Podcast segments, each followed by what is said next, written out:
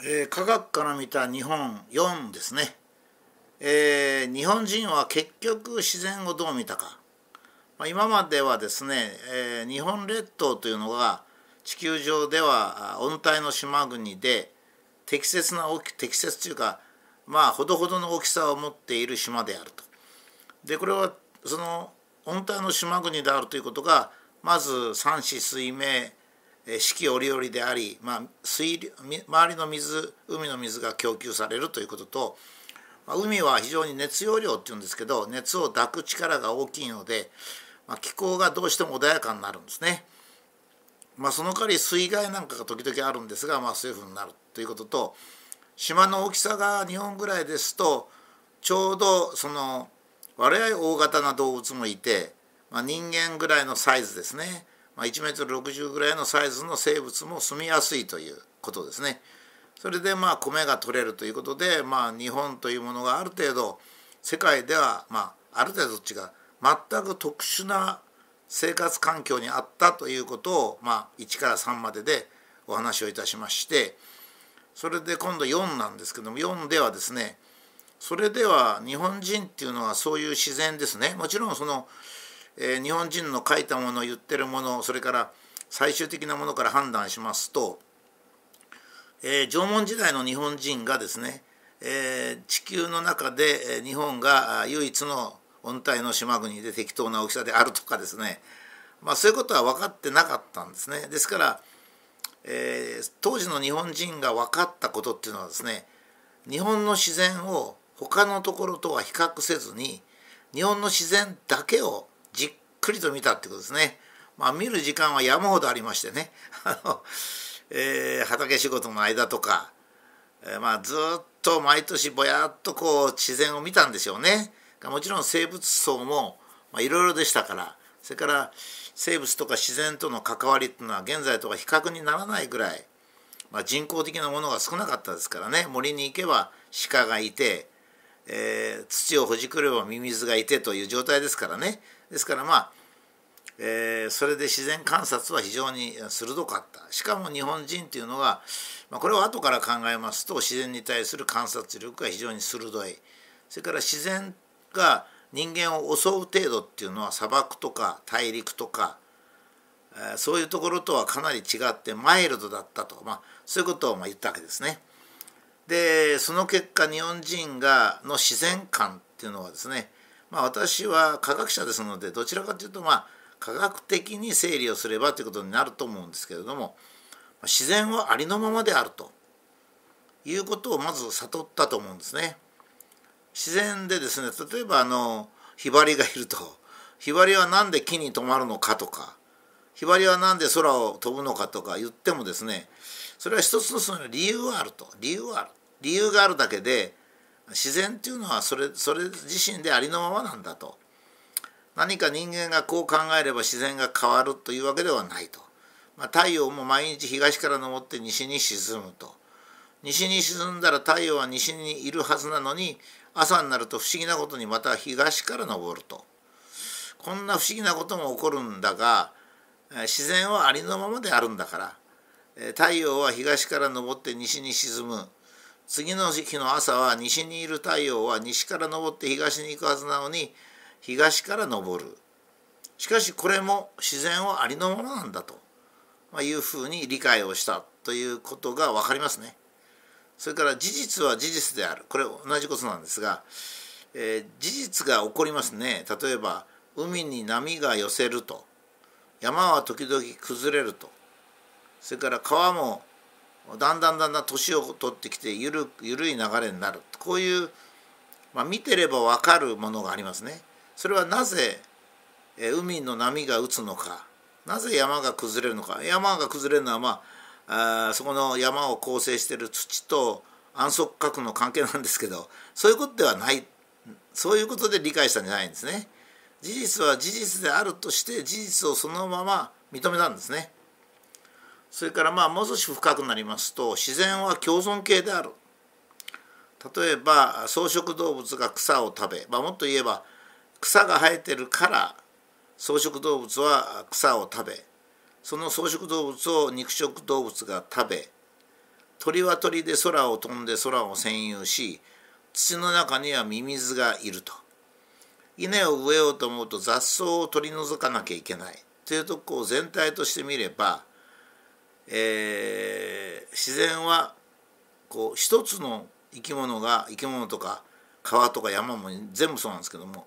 それ自体で存在するんじゃなくて一緒にまとめて存在するんだっていうことが分かったっていうことですね。それから生物と無生物の境っていうのはほぼないと。まあこれもないろいろ言い伝えだとか神話とかまあそういったものから類推するしかないんですが、えー、生物は誕生して成長して活躍して老衰して死ぬんですね必ず。じゃあ死ぬのは生物だけかというとそうじゃないわけですね。先ほどちょっと川の話を言いましたが川もですね最初はちょろちょろという流れが山のどこかにできるそのちょろちょろとした流れは川の誕生ですね。それがだんだん成長していって大きな川、えー、せせらぎになりそれが麓に行って大きな川になる。最初は激しい流れなんでまさに、えー、生物で言えば若い時代の流れ。それがだんだんこう成熟してきまして川のほとりには木々が生ええー、鳥がさえずるようになる。川の中にも水の中にも魚が見えるようになる。つまり青年期盛んな時代ですね。次第次第に今度は、なだらかになってきましてそれで川はゆっくり流れるようになるしそのうちその角度がなくなっちゃうとついには流れなくなって死に絶えると。これはもうどれもそうだと。例えばその何か石みたいなものを考えてもです、ね、石はちょっと寿命が長いんですけどまあ適当なこうものを考えてもですね最初から存在して最後まであるっていうのはあんまりなくて大体のものはこう無生物であっても誕生して成長して形が変わっていって役目も変わっていってそれで死ぬと。同じじゃないかと。もちろん人間と他の生物の間も同じものだと、まあ、もちろん生まれて成長して それでまあ他にもありますよね。有性生殖の動物はオスとメスがいるし結婚しなければ子供は生まれないし体を壊すと死ぬし戦ったらどちらかが死ぬしと同じことやってるじゃないかと。いうことでえー、自然が共存系である。ということと生物と無生物の間に境がない。人間と動物の間に動物も植物もですね、えー、有名な朝顔が鶴瓶取られてもらい水みたいなものはですね、えー、人間と植物の間にも差がないという感覚があるわできてきてるわけですね。これはもうえ古い時代の方があの例えば「万葉集」とか読むとですね古い時代の方が強いという感じですね。そこでそれが自然であると日本人は考えました。それでその自然の中で日本人はどういう社会に住むべきかと。今度は我々自分たちが作る社会ですね。これはですね自然が共存系であってみんなでそのまずあそうか。自然はありのままであって事実は事実なので、えー、それを変えることができない。というかですね。自然を変えることはできない。自然は事実は事実として受け入れようじゃないかと。こういうことですね。山があって川があって海があって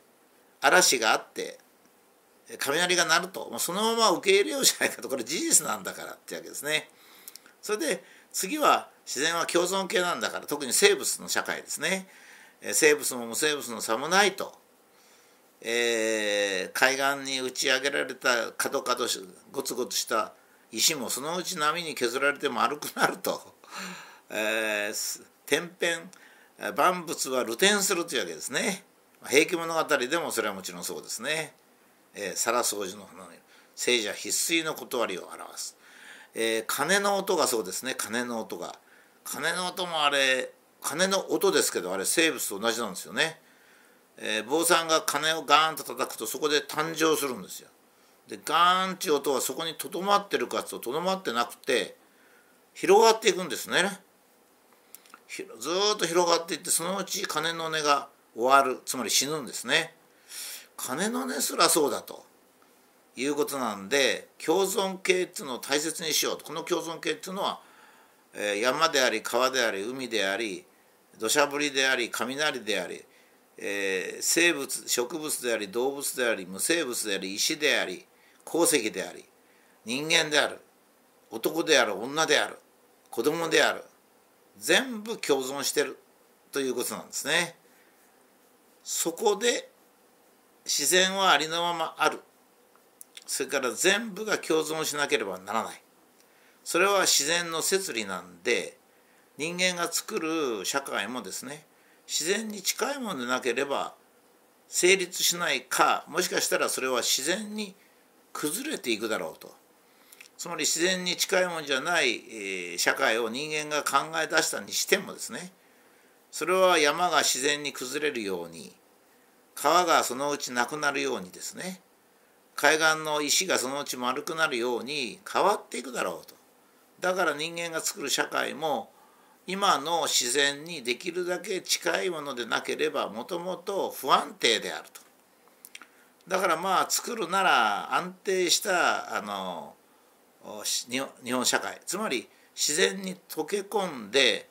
その中で永続性を持った社会ですね。今で言えば、まあ、くだらない話ですけど非常にくだらない概念ですが持続性社会なんてあるんですけど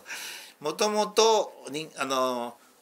地球はまあ人間の寿命から見れば持続的なんですね。もちろんあの地球もですね46億年前に誕生し、まあ、これも地球も一緒ですからね、えー、成長し、まあ、最初はあ1日が4時間半だったんですけどだんだん回転も遅くなって今は1日24時間になりもっと衰えていって、えー、地球がな死ぬ頃には1日80時間になる。つまりロートルになる。太陽が膨張してきて自然をのあの地球を飲み込むということで自然あの地球の一生が終わるわけですね。ですけどもまあ一生が 100, 100年未満ですからその当時はまだ50年ですからね。ですから、まあ、その中では、えー、この自然は普遍のものだと。持続性があるんだと、まあ、いうことを基本にですね、えー、社会を作っていったし人生も構造構築していったと、まあ、そういうふうに考えられます。